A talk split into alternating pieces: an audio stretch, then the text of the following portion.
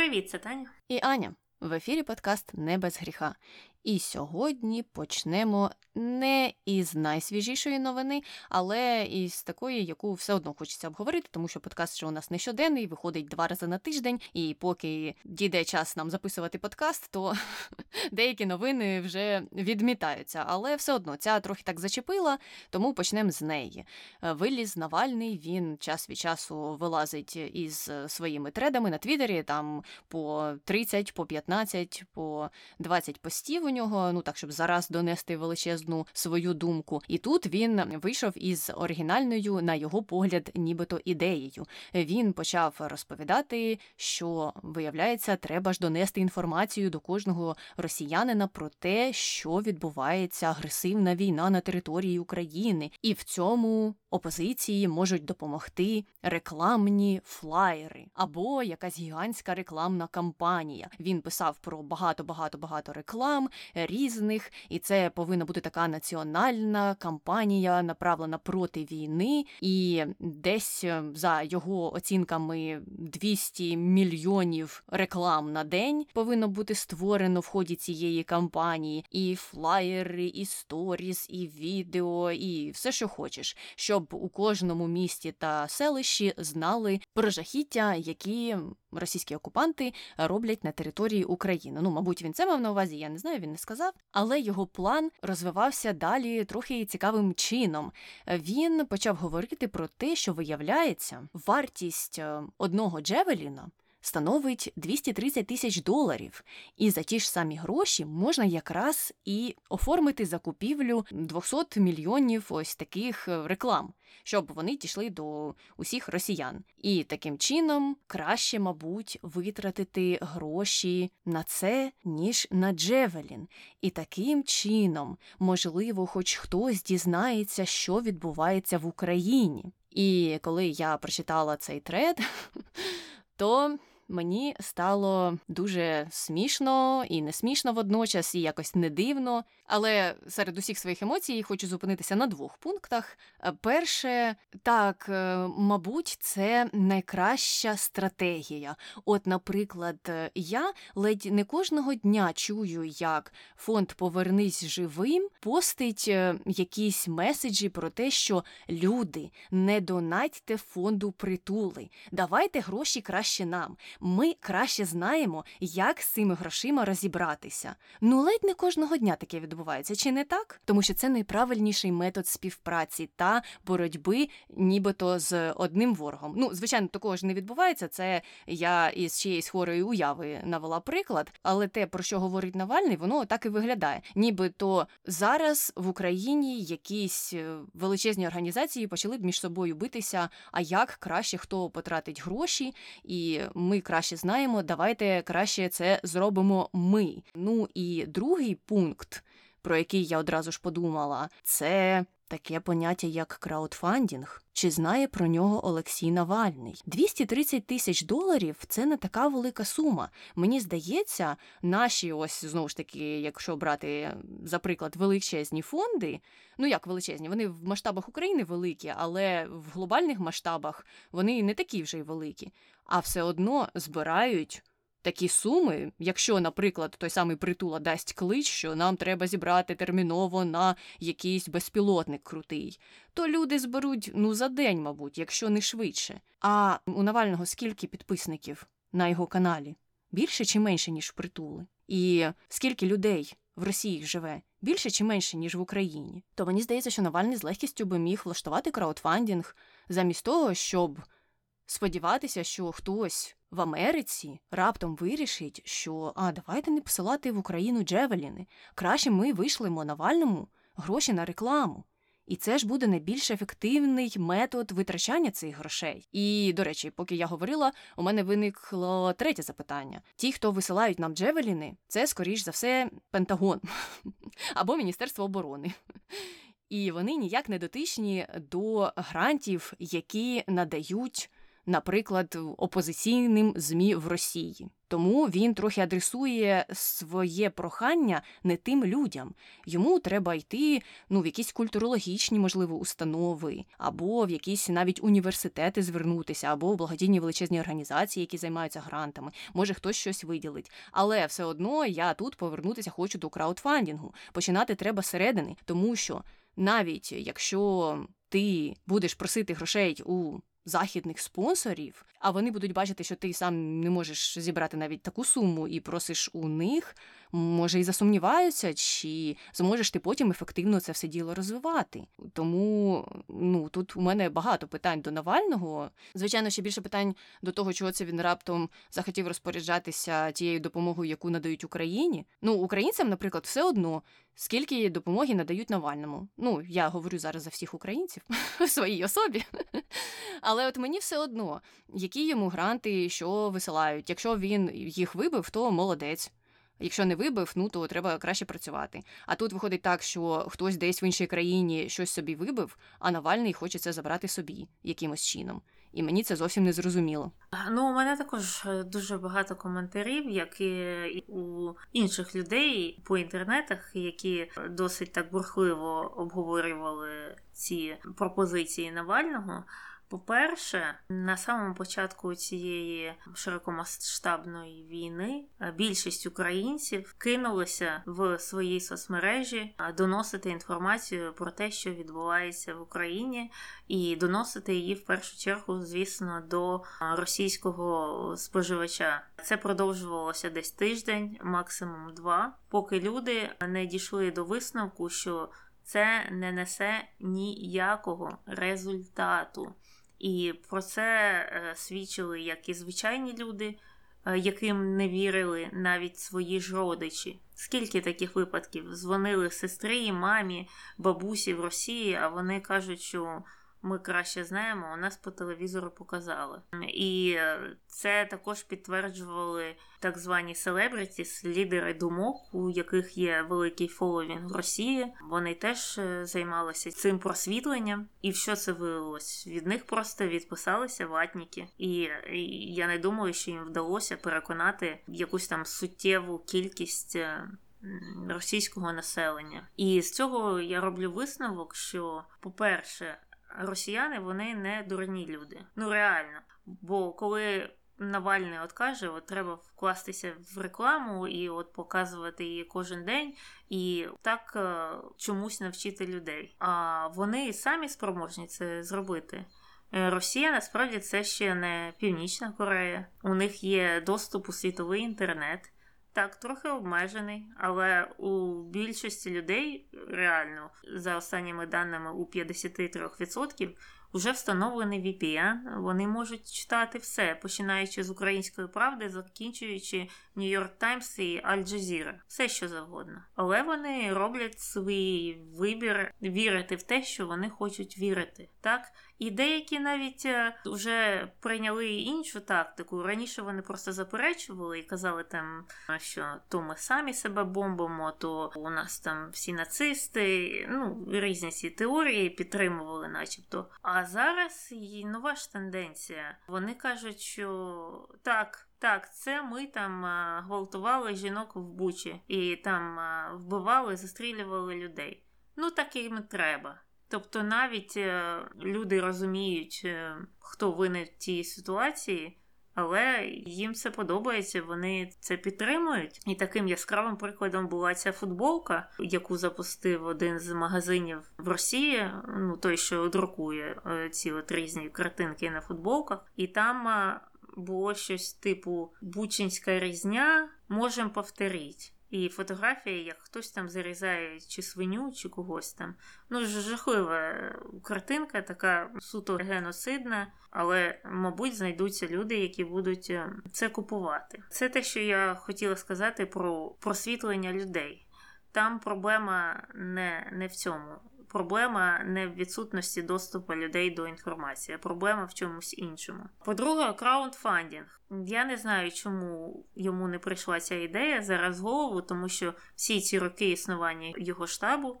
вони саме цим і займалися. Дуже велика кількість коштів до його фонду надходили саме від е, людей, які жертвували від росіян небайдужих, і незрозуміло, чому це не можна знову ж повторити так для таких цілей, якщо він вбачає, що ці методи можуть до чогось призвести. По-третє, зброя. Ось цей коментар, що, типу, так. Е, заберіть е, у них, віддайте нам, більше результату буде. А от у українців зовсім протилежний досвід. Ми навпаки бачимо, що слова мають мало значення, правда має мало значення. А от якщо ти кажеш їм, що ти їх вб'єш або вбиваєш, то люди прозрівають, так як ті люди, які попадають в полон. Одразу все у них якось просвітлюється в голові. І стає ясно, і вже вони там нацистів ніяких не бачать, і начебто і стріляти вони ні в кого не хотіли. І виходить так, що саме зброя в цьому випадку приносить якесь просвітлення. І останній мій пункт це про звертання до заходу. Я вже не перший раз помічаю, що так звані ліберали російські люблять усьому звинувачувати захід у всіх своїх невдачах. По-перше, вони всі ці роки жалілися, що Захід їх покинув, що Захід не підтримував опозицію всередині Росії. А нам же так потрібна їхня підтримка. Вони навіть робили закиди до українців, що українці їх не підтримують. Потім, коли розігнали оці от. Начебто ліберальні канали, типу дождя. Ці ж журналісти з дождя стали плакати про те, що ой, у нас же от е, журналісти залишилися без роботи, мали тікати за кордон, а там же роботи нема, а жити за щось треба. І знову ж зверталися до представників заходу, щоб їм оплатили створення каналу, який би працював там з території Євросоюзу, наприклад. Просто випрошували гранти. Ну і останнє, оцей приклад Навального, звертання до Заходу. Віддайте нам українські гроші, і ми щось з ними е, зробимо. І причому там же, ти як сказала, великий тред був, і там була така, ну явно проглядалася якась образа на захід, що на них, типу, забили, а це неправильно, і це є найефективнішим методом. Ну, це досить така, знаєш хитка і хибна позиція шукати винних е, десь зовні, особливо враховуючи на те, що останні там 8 років, а можливо і 20 років. Вони якраз і не піднімали тему Україну. Ліберали я маю на увазі. ФБК за весь свій час існування е, навмисно уникали тему війни з Україною, там Криму, не займалися просвітленням чомусь. А тут е, прийшла повномасштабна війна, і вони схаменулися і кажуть, давайте нам гроші, давайте гроші, ми почнемо просвітлювати. А що ж змінилося? Я не розумію. Чого ж ви так раніше не хотіли про це говорити?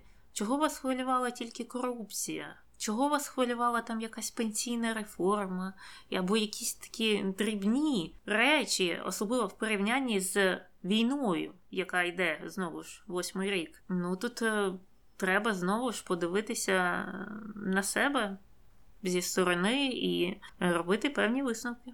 Ну, знаєш, е, можна можна знімати відео про корупцію і про пенсійну реформу і про все на світі, але дійсно треба тоді і зважати на інші аспекти, і на те, що можливо, давайте зараз почнемо говорити про війну, щоб потім, коли почнеться вже повномасштабна атака Росії, не було такого враження в людей, що це вилізло ні звідки. А чого це раптом Навальний хоче зараз про це поговорити? Ми ж нічого про це взагалі не хочемо знати, чути, і це нас не цікавить. І ми за мір, ми за мір, а все інше нам забороняють казати. Хоча мені здається, що і за мір забороняють казати, якщо там з не латинська. Так, зараз багатьом людям може здатися такий підхід і такі заклики досить дивними. І навіть якщо буде та рекламна кампанія повномасштабна, хоча, як ти і сказала, Україна вже цю повномасштабну кампанію провела. Не знаю, чого вона пройшла повз Олексія Навального, але протягом перших двох тижнів усі, усі стукали, писали, розсилали фотографії, розсилали якісь посилання на різноманітні джерела інформації інформації, кому тільки це не робилося. Створювалися спеціальні сайти, куди можна було зайти і отримати знайти випадковий номер росіянина і йому послати якесь повідомлення. Ну, що хоч було, і це ніяким чином не вплинуло. Люди цим займалися ну просто купу часу. Я сама цим займалася купу часу, але ні на що це не вплинуло. Тому так, кампанія вже була проведена. Олексій Навальний безкоштовно. Можеш дякувати українським волонтерам і якось е, ніяких висновків ніхто нібито і не зробив. Тому ну не знаю, можливо, у нього є якісь кращі ідеї. Побачимо, що він напише в своєму наступному треді. Але у цю тему надій та сподівань на краще в середині Росії теж добре лягає інша е, тема. Я тут е, зайшла на канал Каца. Давно ми про нього не згадували. І ти знаєш, мені здається, що чи то після того, як він покинув Росію, в нього сталося трохи просвітлення, чи що, бо він трохи трохи збавив свою швидкість е, на рахунок того, що не все так однозначно. Зараз е, в нього все ж таки в роликах проглядається якийсь відтінок істини час від часу. Але один із е, роликів мене зацікавив, тому що він вирішив провести опитування за допомогою кореспондента е, в Москві, який е, бігав там від одного вокзалу до іншого, і питав людей, чи вони за війну Росії проти України, чи вони проти цієї війни. І це відео Кац презентував таким чином, що Багато хто всередині Росії вміло користується ось цією тезою про те, що більшість людей підтримує війну, ну а саме пропаганда. А так само і в інших країнах багато хто використовує цю статистику,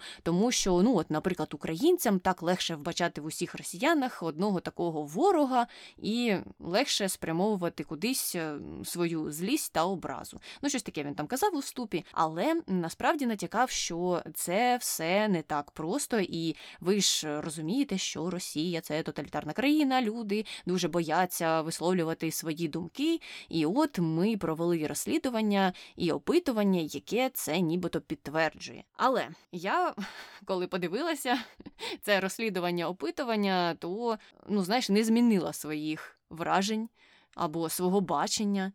Так, я знала, що там є три людини, які не підтримують війну але дуже бояться про це говорити. І знала, що там є багато інших людей, які так або інакше скажуть, що вони підтримують війну, куди б в яку категорію їх кац не записав би. Тому що коли навіть люди висловлювалися проти війни, то в них були отакі відповіді. Я записувала спеціально, це я навіть не буду зараз вигадувати. Е, ось одна людина сказала, що вона проти війни, і війна це не привід для радості.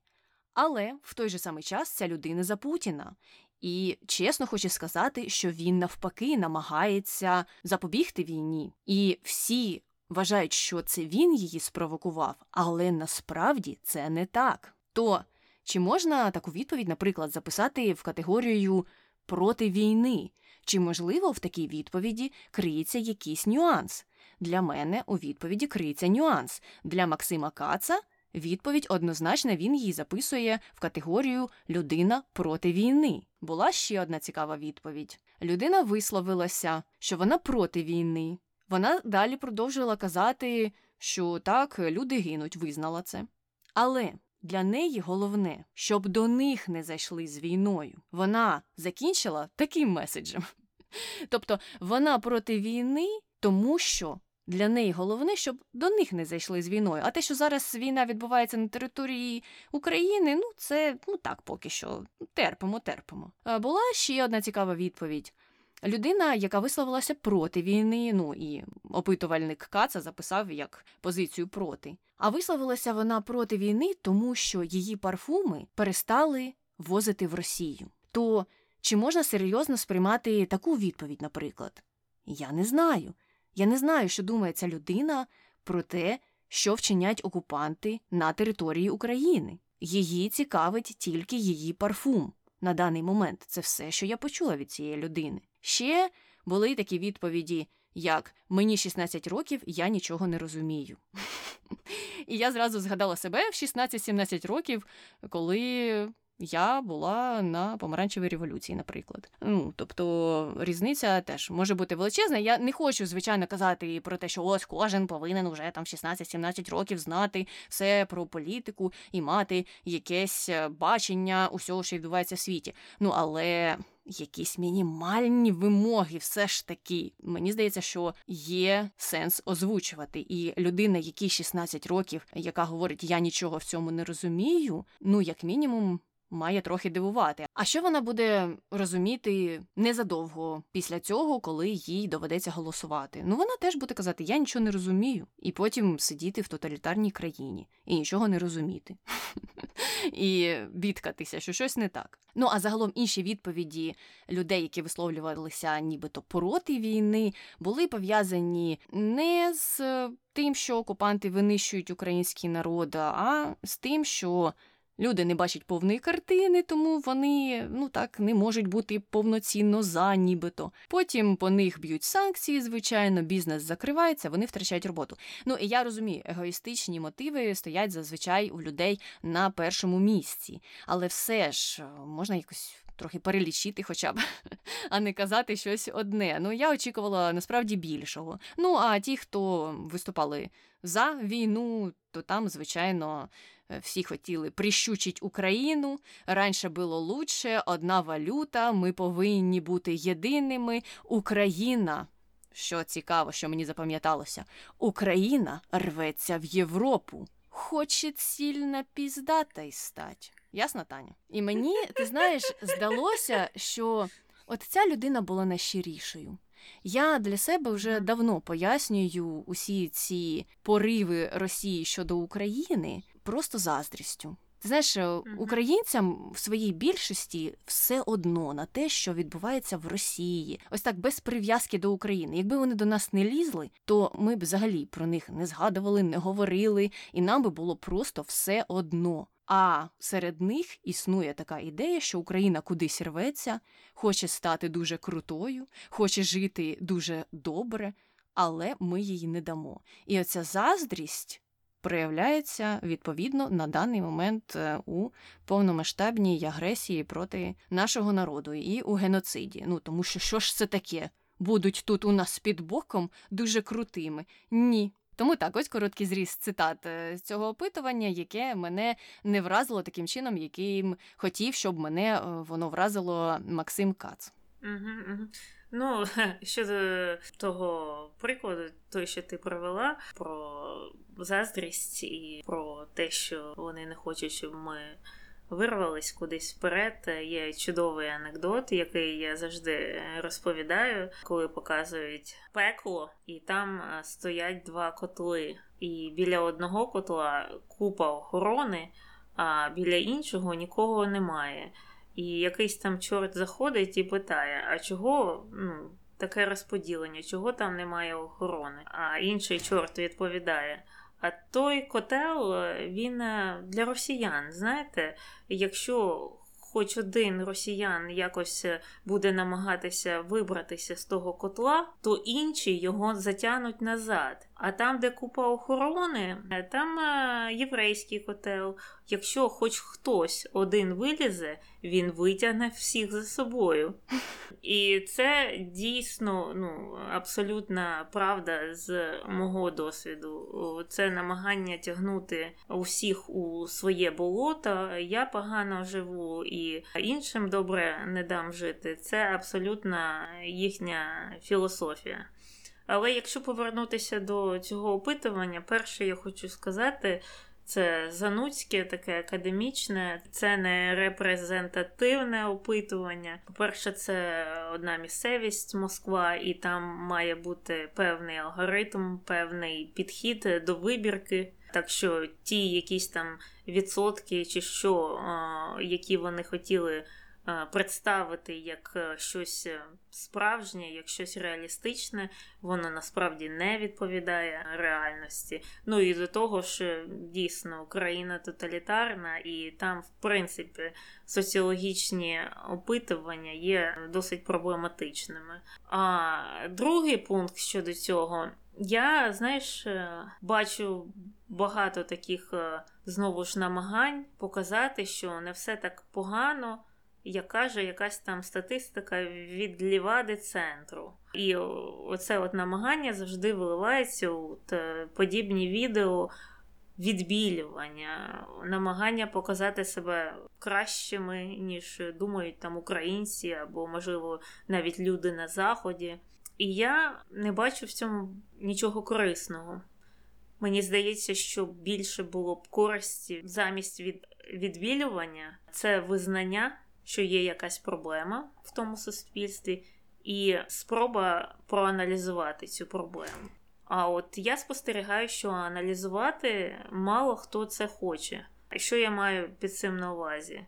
Це дослідити або намагатися дослідити, що призвело до цієї ситуації, як вони до цього докотилися, читати щось, аналізувати, можливо, записувати там інтерв'ю замість цих людей на вокзалі з істориками, чи соціологами, чи з культурологами чи якимись іншими людьми, професіоналами, які можуть е, підсвітити цю ситуацію, якось пояснити це. Бо тільки після визнання того, що є проблема, можна якось цю проблему вирішити. А от для того, щоб її вирішити, її спочатку треба проаналізувати. Але оці от люди, оця от така, не знаю, як її назвати, типу молодіжна інтелігенція, так як ці каци Верламової дуді, вони накопаються в цьому. Бо з того, що я бачу, все в чому вони зацікавлені, це відбілити себе, показати ну хештег не всі русські. І це фактично все.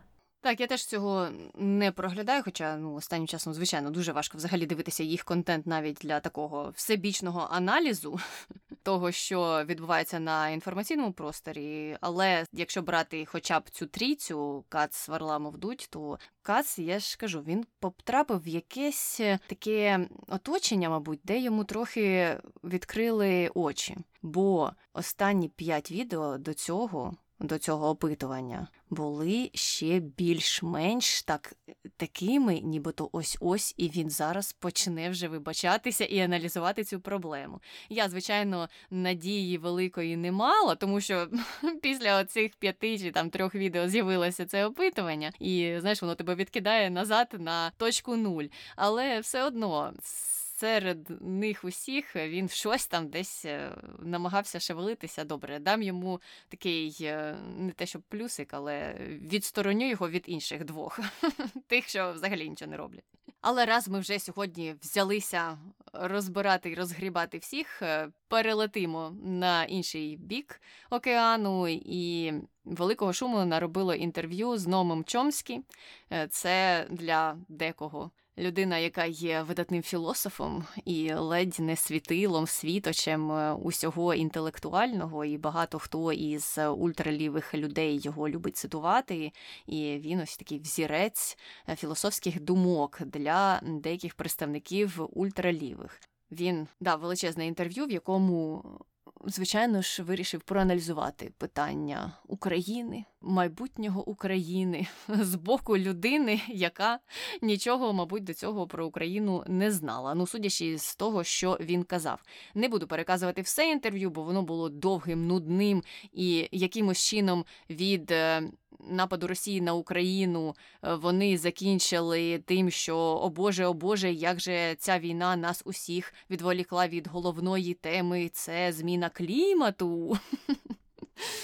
кінцівка була взагалі для мене неочікувана. Причому, що так, я підтримую усі рухи, які борються проти глобального потепління, проти збільшення видобутку нафти і за альтернативні види енергії. Але вибачте, є якась така драбина пріоритетів, і трошки зараз ну це насправді відійшло на другий план. І чому всім мені здається зрозуміло. Мені не зрозуміло, чому такому величезному філософу, як Ноаму Чомпський, це не ясно. Але все ж перейдемо до більш цікавої частини інтерв'ю. Він е, вирішив надати декілька сценаріїв е, закінчення війни, якими він їх бачить.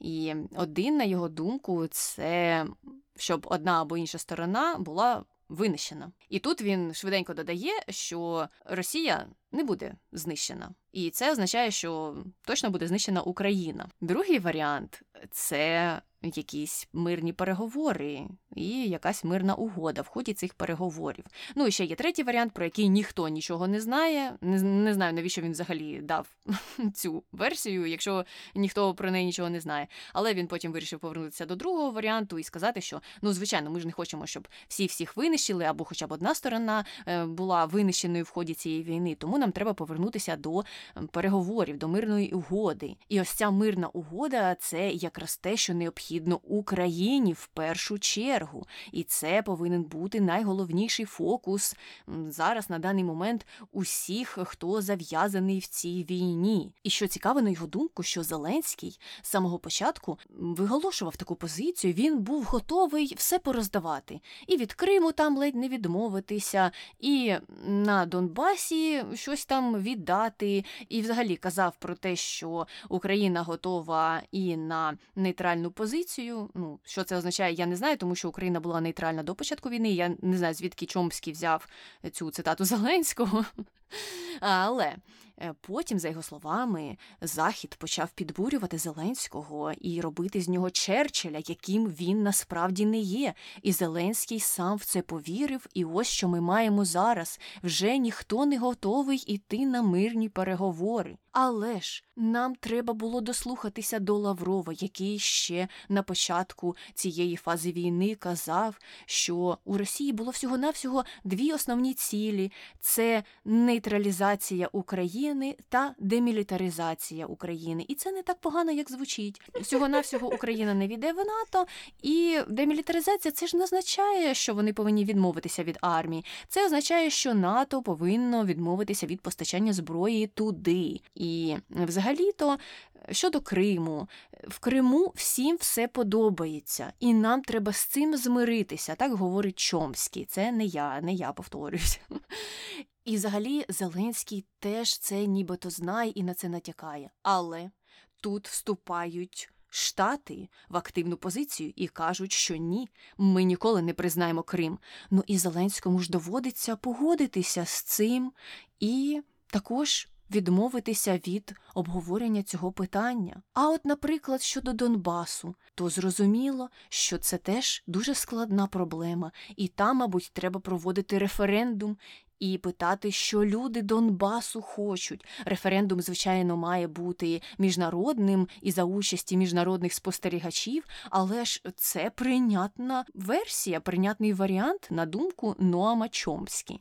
Ноам Чомський, мені здається, ніколи не був е, на території, де відбуваються військові дії із псевдореспубліками. І, можливо, якби він туди поїхав, то в нього б відпали ці дурниці з голови. Але так, посил був такий, що.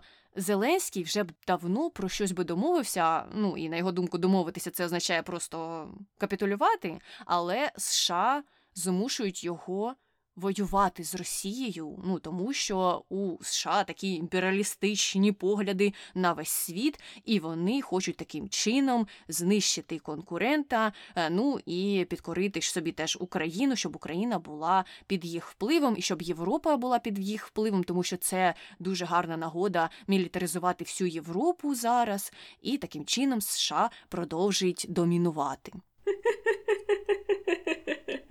Ну, слухай, все, що він говорить, е, це ж повністю вписується в програму «60 хвилин ненависті до України від е, Ольги Скабєєвої і її чоловіка. Це, в принципі, схожі тези, е, принаймні на початку, те, що вони висували. Зараз, звісно, все, що про що вони говорять, це. Те, що треба винищити всіх українців і повішати їх на ліхтарях, але починали вони саме з цих тез, які виголошував е, пан Ноам Чомський. Але я тут, знаєш, роблю йому знижку на те, що йому вже мільйон років, йому за 90, і мені здається, що він просто, ну знаєш, як е, люди вже в певному віці, вони перестають трохи дружити з реальністю. І це саме той випадок. Плюс е, ну, одразу видно, що він ультралівих поглядів. І спостерігаючи за іншими ультралівими людьми і ультралівими організаціями, це у них такі от е, дивакуваті ідеї про те, як працює світ. Чомусь е, у всьому світі серед усіх країн. Вони вбачають імперіалізм тільки у Америки, а іншого імперіалізму взагалі не буває. І російського імперіалізму немає, і китайського, і англійського, будь-якого. Це все просто не відбувається. Існує тільки жахлива Америка, яка якимось чином хоче під себе все підтоптати. І я довго думала про ультралівих е, і чому вони на відріз не бачать колоніалізму в діях Росії, і у мене з'явилася певна теорія, і вона пов'язана з тим, що, ну, наприклад, американці вони до кінця не розуміють е, ідею етнічності. Тобто для американців етнічність буває або іспанська, або не іспанська. І це все. Расу вони дуже добре розуміють. Поняття раси так, а етнічності ні. І що я маю на увазі? Для американців людина італійського походження, людина з Сербії, людина з Франції, з України це все одна і та ж сама біла людина. Тому що саме так це сприймається всередині. Так, іммігранти з цих всіх країн просто тут вписуються як білі люди. Етнічності, наче у них немає. Коли на європейському континенті етнічність має велике значення.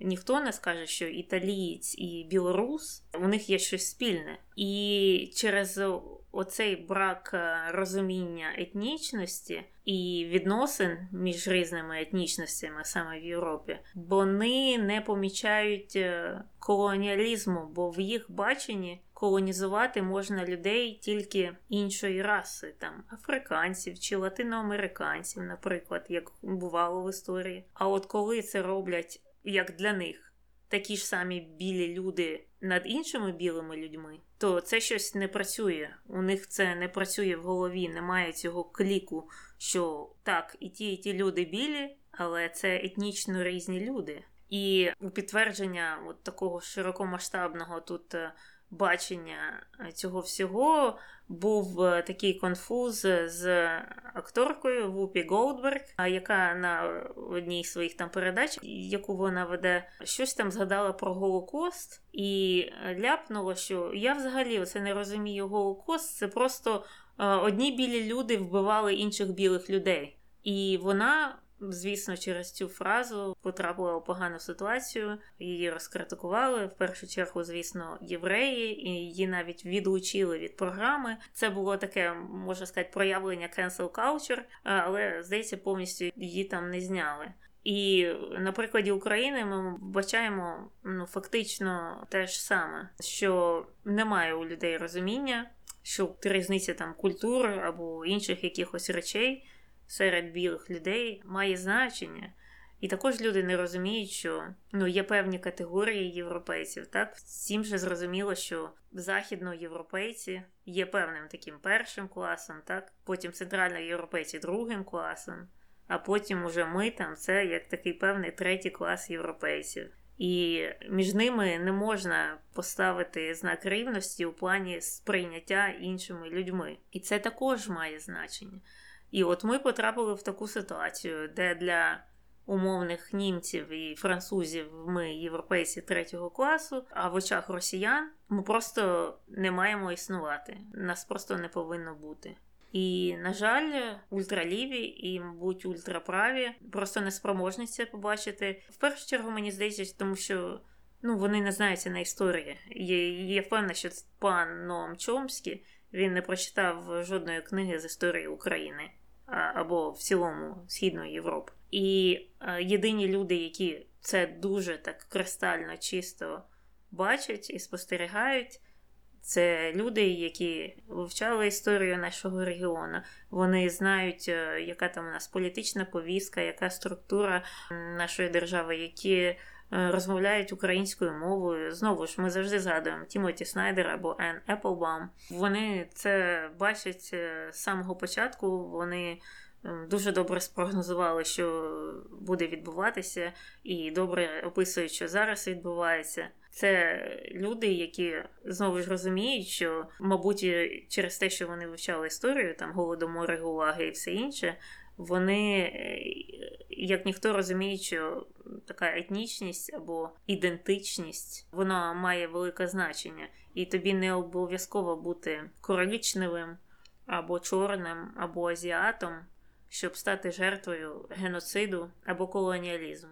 Так, і необізнаність е, Ноама Чомскі щодо історії України в першу чергу проявляється в тому, що на майже другий місяць війни він все ще вірить в те, що е, дійсно там Лавров презентував якісь реалістичні вимоги з боку Росії до України. Хоча знову ж таки, як е, ти згадувала Тімоті Снайдер і Ен Еплбаум, ще до того, як почалася ця інвазія, казали, що ні, це не реалістичні, це не реальні вимоги, це не те, чого вони хочуть. Те, чого вони хочуть, це винищення, це підкорення, е, це повне поглинання. І е, знаєш, ось Ноам Чомський е, такий антиімперіаліст, але так говорить е, чисто за імперіалістичною повісткою російською. Так само, як і багато інших американців, які в принципі сприймали усе, що відбувається на сході Європи через російську призму. Тобто оці братські народи, спільна культура, бачення усіх подій через російську історію, літературу. Скільки кафедр в університетах американських було присвячено українському питанню. Ну, якщо це не знаю, не потурбувалася українська діаспора десь, можливо, в Чикаго. Всі інші, в принципі, кафедри, які орієнтувалися на так званий східний блок, вони ж більшість питань вивчали в основному з боку російської повістки. Тому для багатьох так дійсно зараз це шок. А що там відбувається? Деякі люди вважають е, до сих пір, що не варто поки що вживати питання геноциду, бо ну це ж, наче як один народ всередині там розбирається між собою. Хоча для тих, хто вивчав ці питання, для тих, хто зміг хоча б одну книгу прочитати історичну, яка писалася із боку України або за участі українських дослідників, зрозуміло, яка різниця, зрозуміло про цей тиск. Історичний постійний з боку Росії, зрозуміло про ці імперські амбіції і про бажання підкорити собі всіх, хто навколо, і просто стерти їхню етнічну ідентифікацію і культурну ідентифікацію, і щоб були одні яничари, які не знають ні свого роду, ні племені. Ну і Ноам Чомський гарне підтвердження тому, як на людей впливає така повістка. Російська, культурна, і те, що там на сході Європи взагалі ну, немає ніяких інших народів, ніяких інших культур. Але, як ти і сказала, це більш такі ультраліві прояви. Звичайно, всередині США є достатньо представників, які їх підтримують, але це хоча б не більшість.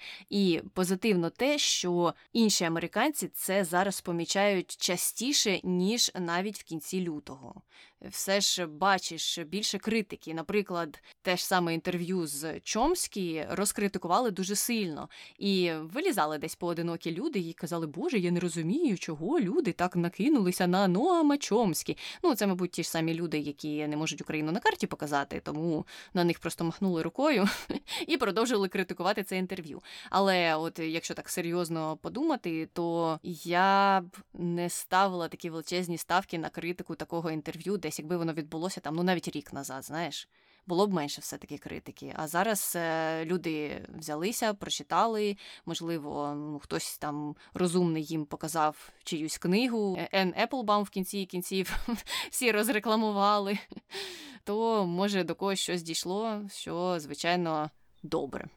Так, я думаю, можливо, це ці люди. А по-друге, ну, все ж таки, Зеленський має зараз більший вплив, ніж Ноам Чомський з усією там повагою до цього поважного пана літнього. Всі слухають е, і трохи іншу людину і ставляться до неї з ну, більшою довірою, хоча б тому, що ця людина є українцем.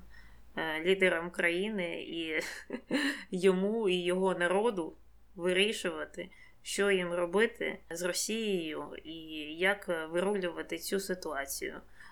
Тільки ми і наш уряд. От і все. А Ноам Чомський і інші ліві і ультраправі можуть писати все, що завгодно. Але який це буде вплив мати на нас? Ну, ніякий. Ну так, так, е, смішно, що ультраліві, які проти посягання однієї держави на іншу, описують це так, нібито дійсно Україна не має права вирішувати сама. Все одно над її головою мають всі все повирішувати і потім сказати Україні, що їй робити. Це так іронія, яку вони не бачать. Ну, я думаю, на такому досить позитивному моменті, моменті, де все вирішуємо ми, будемо закінчувати цей випуск. З вами була Таня і Аня. Слава Україні! Героям слава!